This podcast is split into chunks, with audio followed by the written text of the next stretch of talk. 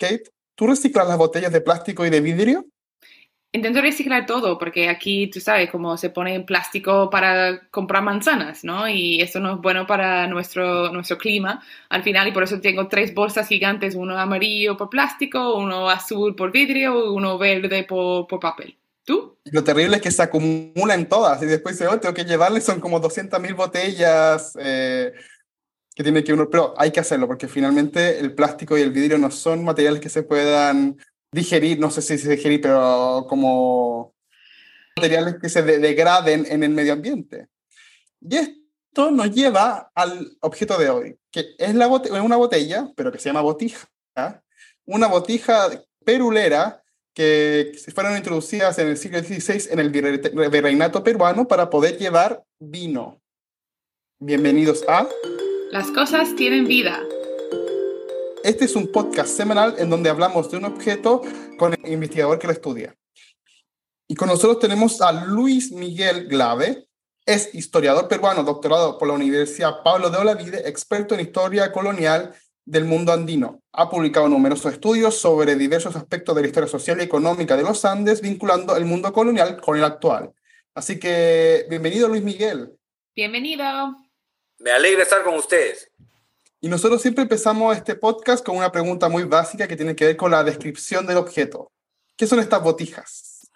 Bueno, e, estas botijas eran unos objetos de cerámica, de cerámica, con una forma angosta por la parte de abajo y ancha por la parte de arriba, con una, con una, con una boca, para, que eran para contener líquido, que entonces la parte exterior era de barro, cerámica, y, al interior una brea que se llamaba la pez para que no se filtrara el producto. Entonces estas botijas que se hacían para conducir eh, líquidos en España fueron trasladadas a los Andes en el, en el virreinato peruano cuando comienzan a producir vino en cantidades grandes que tenían que circular a largas distancias. Entonces se hicieron especiales para la conducción de vino, pero también para otros productos, para otros líquidos que comenzaron a circular entre espacios muy distintos, desde la costa del Pacífico hacia las partes altas, donde estaban las grandes ciudades mineras, como, como, como era primordialmente el centro minero de Potosí. Perfecto. Y nos has mencionado de que esta tecnología viene de España y por eso me gustaría saber un poco más de bueno, de cómo llegó ¿no? esa tecnología a, Perú. Claro, imagínense, esto es muy bonito porque esto es eh, a partir de un objeto, hay, eh, podemos pensar en lo que fue pues la plantación colonial, ¿no? O sea, cómo se va creando un, un nuevo sistema económico, de cultura material y social, ¿no? El vino era un producto muy demandado por la población española, los españoles que, que, trasladados a América, consumen vino. Eh, la, corona pretendió prohibir la producción de vino para no perjudicar las exportaciones de vino a sus, mm, a sus posesiones en América. Pero esto no se cumplió como muchísimas cosas ocurren, ocurrieron en esa época, es decir, se, daban normas que al final no, no se cumplían. ¿no? Lo cierto es que rápidamente uno de los negocios importantes que, comenzaron a hacer los españoles afincados en los Andes fue poner la vid y comenzar a producir vino. Entonces, cuando producen vino, el vino se produce en los valles bajos, tanto en la parte oriental como fundamentalmente en las costas, ¿no? en la parte occidental de los Andes. Pero, mm, digamos, consumen consumen vino en algunas ciudades, en algunos pueblos, en los mismos sitios, pero se convierte en una mercancía, ¿no? Se, comenzó a producir para vender y se buscaba vender en los lugares en donde había pues dinero, dinero, plata para comprar el vino y mucha población, ¿no? Entonces, lo que terminó ocurriendo era que era necesario trasladar el vino desde un punto de producción que estaba muy lejos del punto de consumo y para eso había que comenzar a, hacer, a tejer una serie de, prestaciones locales para poder poner el producto para que sea una mercancía que se consumiera en, en estas ciudades que comenzaron a ser grandes, como por ejemplo Potosí. Sí, una, eh, una consulta sobre el vino, eh, porque al final también es parte como del proyecto monárquico, porque al final el vino se utiliza en la misa, digamos, en la consagración, etcétera. ¿Cuál es la relación del vino con los pueblos indígenas? ¿Era solamente algo religioso o tenía también este carácter más suntuario de beber vino? No, no, no, no, a ver, también esa es otra, es parte del, del crisol de la, de la colonización, ¿no? O sea, que es la creación de un mundo nuevo, ¿no? Los españoles que producen vino están pensando en otros españoles que lo van a consumir. Pero poco a poco lo que termina ocurriendo es que, bueno, que los indios también van a comenzar a consumir el vino. Ustedes saben que la bebida festiva que consumían los naturales andinos era la chicha, ¿no? Que era la fermentación del maíz. Ellos tenían, pues, digamos, su cerveza andina, que era la chicha, ¿no? Pero claro, aparece el vino y, poco a poco comienzan a probarlo, ¿no? Entonces, ¿qué es lo que termina ocurriendo? Que como conducir el vino desde un punto de producción a un punto de consumo tan lejano, con tantos accidentes geográficos y con tantos problemas, pues el vino terminaba pues quebrándose o podía salir, digamos que una producción de vino podía no ser muy buena en valles que además eran valles pequeñitos muchas veces con poca agua. Entonces, cuando los vinos no eran buenos, los productores españoles comenzaron a venderlo entre los indios, entre los indios que eran los que conducían el vino en sus llamas, llevando las botijas desde, desde el punto de producción en la costa hasta el punto de consumo en la sierra, en la parte alta.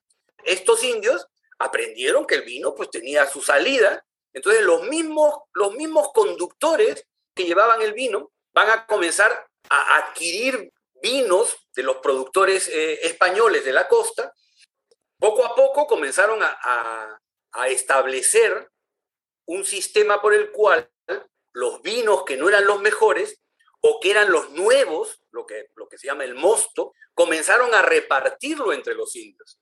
A repartirlo, por supuesto, no gratuitamente, sino que les cobraban. Por ejemplo, se los vendían por un precio a cambio de lo que los, los indios podían ganar por el transporte o lo que los indios tenían que pagar por el tributo. De tal manera que comienza a introducirse el vino y se introduce en gran cantidad, al punto que muchos de los teólogos y evangelizadores españoles llamaban la atención sobre lo nefasto que esto significaba, porque los indios se emborrachaban, porque esto, esto, esto era contra la ley divina, que esto no favorecía a los indígenas, ¿no? Entonces, el consumo de vino, de vino joven o de vino quebrado, se hacía mucho. Y por supuesto, los nobles indígenas, los, los, más ricos, también eran capaces de consumir buenos vinos, comprarlos, y muchas veces ellos que se encargaban de dar los indios para, para hacer el transporte del vino o para fabricar las, las botijas que son las que, estamos, las que estamos viendo, pues ellos también compraban y vendían vino. De tal manera que, digamos que el comercio de este, del vino lo que va a significar es la creación de un nuevo mercado, de nuevos consumos, de nuevas, de nuevas costumbres, de nuevas tecnologías necesarias para que este producto pudiese salir de puntos de producción muy lejanos al punto de consumo que, que estaba a cientos de kilómetros e incluso meses para poder llevarlo de un lado a otro. Yo siempre, si pienso en, vino, pienso en bodegas, ¿no? Con, con, los barriles gigantes de madera que, bueno, supongo que mucha gente conoce, ¿no? Pero esto, esto es de arcilla y por eso me gustaría saber un poco más del proceso de, de si eso es una invención puramente en Perú para poder llevar el vino o, o si es también una técnica para transportar el vino que a lo mejor nosotros no lo conocemos. Bueno, a ver, mira, las técnicas originales llegan de España y particularmente de Sevilla y de Triana. ¿no? O sea, los trianeros son los, los alfareros que, que tenían pues un poco como el, el mejor know-how de, la producción de, de, cerámicas. Y entonces las primeras son, las primeras botijas que se llevaban eran botijas que se hacían en España. Y como se llevaban para el, el, transporte del vino, se comenzaron a hacer de un tamaño, ahora mismo no recuerdo el tamaño que tenían, pero era, era poco a poco se va estandarizando. O sea, no, no, no se hacían botijas de distintos tamaños, porque si no era un caos el poder controlar cómo se producía y se consumía. Se comienzan a estandarizar con un tamaño, una capacidad específica, ¿no? Entonces, estas botijas que tienen un tamaño determinado y que se comenzaron a exportar para transportar vino, comenzaron a denominarse botijas peruleras. Ustedes podrán, van a encontrar, incluso a veces no dicen botija perulera, sino que simplemente, simplemente dicen perulera, ¿no? Porque se hacían para el Perú, ¿no? Entonces, la técnica de, de hacer la botija poco a poco se va trasladando a los Andes. ¿Por qué? Porque desde luego, hombre, se, se podían hacer contratos y había contratos muy importantes y se llevaban en los barcos botijas, pero claro, los productores eh, rápidamente buscan tener las condiciones para producir las botijas. Producir las botijas y producir, digamos, los instrumentos necesarios para poder montar esas botijas sobre los animales que llevaban las botijas, que eran los camélidos americanos hoy llaman, y entonces comienzan a introducir técnicas para hacer las botijas. Y los indios aprenden a hacer botijas. Se importa la pez, la cola, la, la, brea que se ponía adentro, ¿no? Pero la, arcilla era la misma arcilla que los, que los alfareros andinos, tenían pues siglos de experiencia, entonces se combinan técnicas entre las técnicas indígenas con las técnicas españolas y van, migran muchos españoles que van a buscar hacer estas botijas, venderlas a los hacendados productores de, vino, y entonces se, se, monta pues todo un aparato productivo de estas botijas peruleras, que no solamente servían para el vino, servían para el aceite, que también se pone en, el, en, los Andes. Y lo que decía Kate, ella, ella se imagina bodegas con barriles de, de madera, pues ahí no, ahí lo que habían eran grandes tinajas de arcilla donde se ponía el producto y luego se pasaba y se ponía en la botija. La botija que además estaba tapada y sellada. Es decir, una vez que se, que se producía el vino, se sellaba la botija de tal manera que no resumiera, no se quebrara, sino que quedara un ambiente adentro que permitiera una buena calidad del producto. ¿no? Entonces, e, era pues como decir, bueno, como hacer ahora una, en una bodega, un, embotellar el vino, taparlo correctamente y que se quede para almacenar. ¿no? Entonces, todo eso se estableció como un sistema productivo allí en los lugares de producción.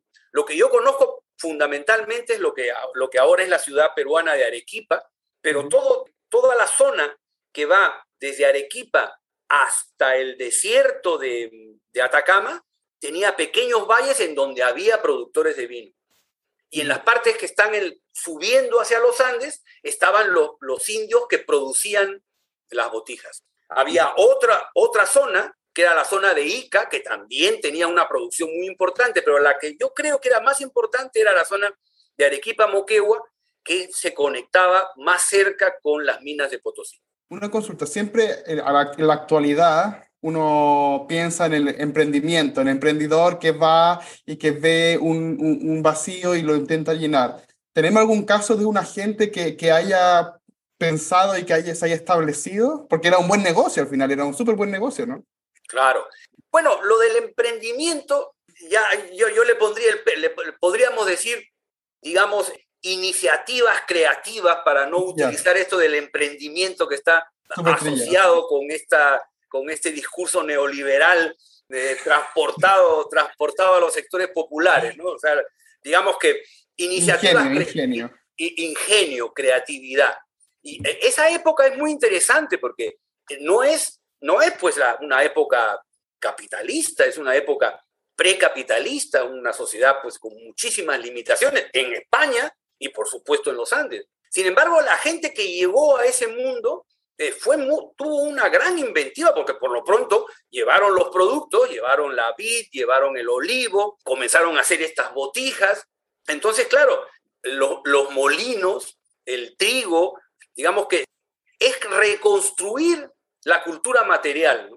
Entonces, claro, las personas que llegaban eran personas que, digamos, o por necesidad tenían que, digamos, agitar bien el cesto para comenzar a crear oportunidades.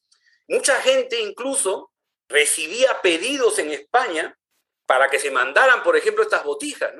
tengo registrado por lo menos un caso, pero que no era el único, de un botijero de Triana que decidió que le pidieron un cargamento de, miles de botijas y como él no podía producirlas, eh, digamos que eh, involucró en su negocio a una cantidad de alfareros trianeros que mm, produjeron botijas que se trasladaron al Perú y cuando al cabo del tiempo no llegó el pago del dinero, el botijero ceramista trianero se fue al Perú a buscar cobrar lo que se le debía. Pero se fue sin, pedir permiso, sin pedir licencia, dejando a la mujer y a la hija, y al, y al cabo de un par de años de estar persiguiendo a los deudores, se dio cuenta que eso era un negocio importante. Entonces comenzó él a producir botijas, comenzó a enseñar indios a producir botijas y comenzó a hacer negocios con las botijas, hasta que las autoridades descubrieron que el tipo estaba casado en Triana y que no estaba haciendo vida maridal con, la mujer y pretendieron obligarlo a que regresara a su tierra para, para que cumpla con sus obligaciones del compromiso matrimonial. Pero la mujer, a pedido del marido, autorizó al marido ante las autoridades para que se pudiera quedar, para que pueda cobrar y hacer negocio porque era importante para ellos y para su mantenimiento. Entonces él se logra quedar. Y así como este que se queda, había otros que tenían contactos entre España y los Andes y, por ejemplo, la pez, que era la, como la brea para poder sellar las botijas, se exportaba de España, se importaba a los Andes y había personas que negociaban con la pez y comenzaron a venderla por un lado y otro. Y entonces, claro, había, había, unos, había unos botijeros ¿no? que vendían la pez uno puede encontrar eso, por ejemplo, en el archivo de Indias, en, el, en la sección de autos de bienes de difuntos. Se moría uno que había hecho negocios y se encontraba que tenía una gran cantidad de pez que había, que había llevado para vender y que no se había vendido. Entonces se, hacían remates para poder cumplir con las mandas testamentarias, etc. Entonces, sí, hay muchísima gente que llega y que además ahí se queda en el Perú y forman familias y negocios. Mm. ¿Y en, qué año estamos hablando? Eso, inicios de la colonia, digamos. Estamos hablando de inicios de la colonia, o sea, estamos hablando de 1560, 50 y tanto, 60. Claro, digamos que podemos fechar el inicio de la implantación colonial en el Perú con la conquista, las guerras en los años 30. O sea que 30 años después de haberse iniciado el proceso de, de llegada, de invasión, de conquista, de guerra, muy rápidamente, porque son 30 años en la historia, es muy poco tiempo, la gente que comienza a sentarse y que ya no, ya no puede vivir de la guerra, ¿no? No se puede seguir matando indios y que, consiguiendo este, botines, sino que había que hacer negocios, ¿no? Entonces, poco a poco se van implantando técnicas, se van haciendo, se, se van trasladando técnicas desde España, se van descubriendo técnicas nativas que permitían hacer que estas botijas, que ya se convierten en estas botijas peruleras que se llamaban, estas botijas circulaban pues, por el espacio andino, tanto desde, desde Ica, Arequipa, lo que es el actual norte de Chile, y subían hacia el Cusco, hacia Puno, hacia La Paz, hacia Chuquisaca, lo que es ahora, lo que es ahora Sucre, hacia Potosí, y particularmente pues Potosí, Porco, ¿no? que eran eh, lugares donde se producía plata y donde comenzaron a llegar, pues además, muchísima gente, decenas de miles de pobladores que consumían este producto, ¿no? ¿Y qué pasa a este producto después de no servir su, su propósito de, de, transportar el vino? Es decir, como si bebimos todo el vino, ¿qué pasa con ¿no? la botija? Claro, claro, claro. Mira, mm, no hay, no hay contratos de vuelta, ¿no? O sea, no hay, no hay un contrato de, digamos, de llevar la botija que había transportado el vino desde Arequipa o desde Moquegua hasta Potosí. Yo, no se encuentran en, los, en, los, en los protocolos notariales contratos para decir que vuelvan esas botijas, o sea, que no eran reutilizables, o sea, un poco como que eran descartables. O sea, ya no, ya no, ya no, ya no, ya no, ya no servían. Primero porque era casi un milagro de la inventiva que la botija llegara. Entonces, claro, ya, había, ya habían llegado y claro, ya eh, el uso que se hacía de la botija pues era un poco como descartable. Por eso es que eh, en los, digamos, en las exploraciones arqueológicas que se hacen, que se encuentran sitios coloniales, se encuentran pues restos de botijas, ¿no? Que eran, que eran muy, muy comunes, lo cual hacía que, que la producción de botijas fuera pues que se necesitaba que se produjeran muchas, ¿no? O sea, una vez que se iban ya no regresaban.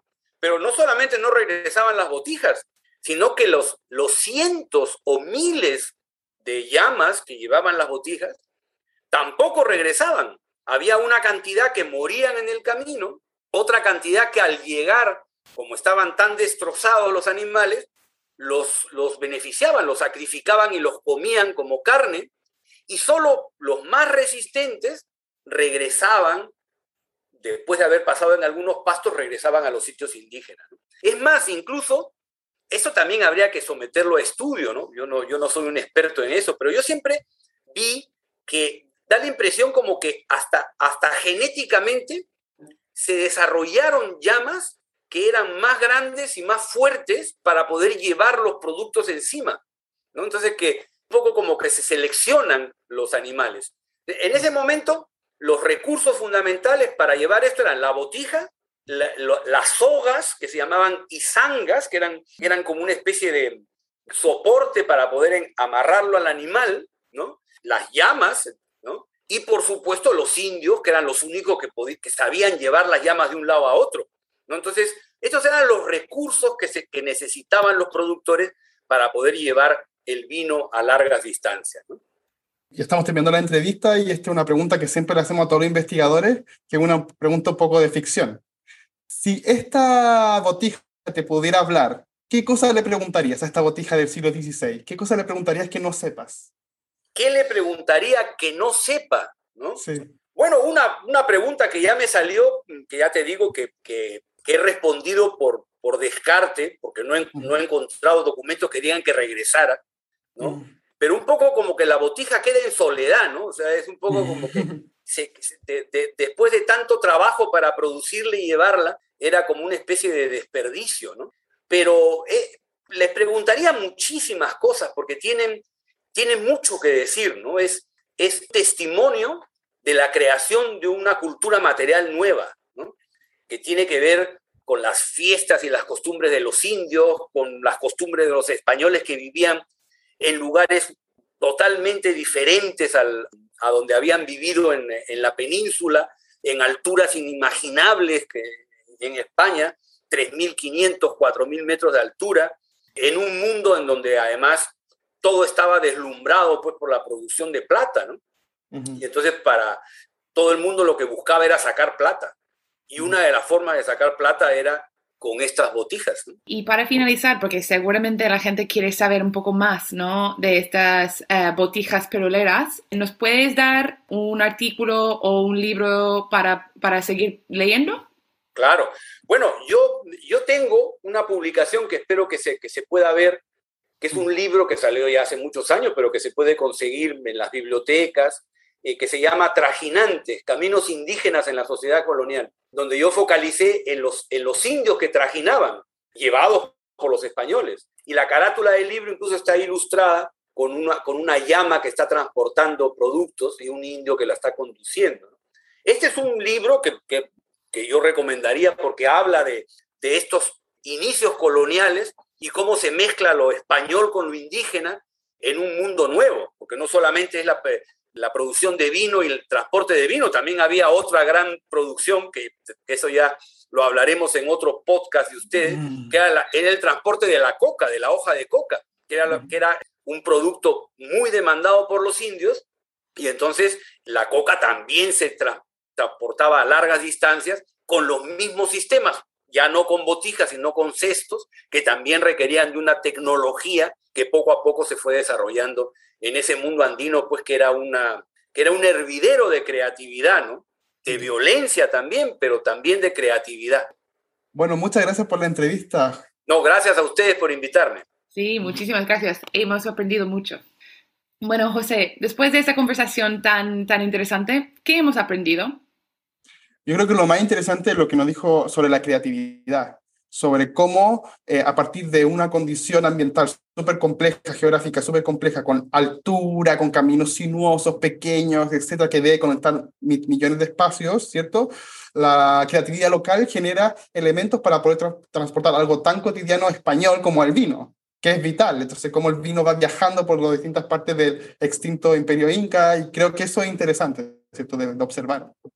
Claro, y de pensar también en la técnica, como que no es solamente de que el vino se, va de todos los sitios, pero como que, que utilizan ¿no? la arcilla local, pero luego piezas que vienen puramente de España y que van personas a enseñar, luego la gente añade ¿no? su propia forma de, de hacerlo y, y, que vemos esas botijas todavía en la actualidad, ¿no? que, que, que siguen utilizando botijas en una forma u otra. No, y además nuestro público también yo creo que ha sufrido, porque siempre llevar un líquido es complejísimo. Siempre, o sea, incluso ahora, y me imagino en una cerámica con dos, eh, con llamas, menos mal que llegaban. Sí, sí, sí, sí. Así que muchas gracias por haber compartido y por haber escuchado el episodio de hoy. ¿Quieren ver una imagen de estas botijas peruleras? Las pueden ver en nuestro Instagram. Arroba las cosas tienen vida. Y en nuestro Twitter cosas tienen vida. Así que muchas gracias y lo esperamos en nuestro próximo episodio. Brindamos hoy con un vinito.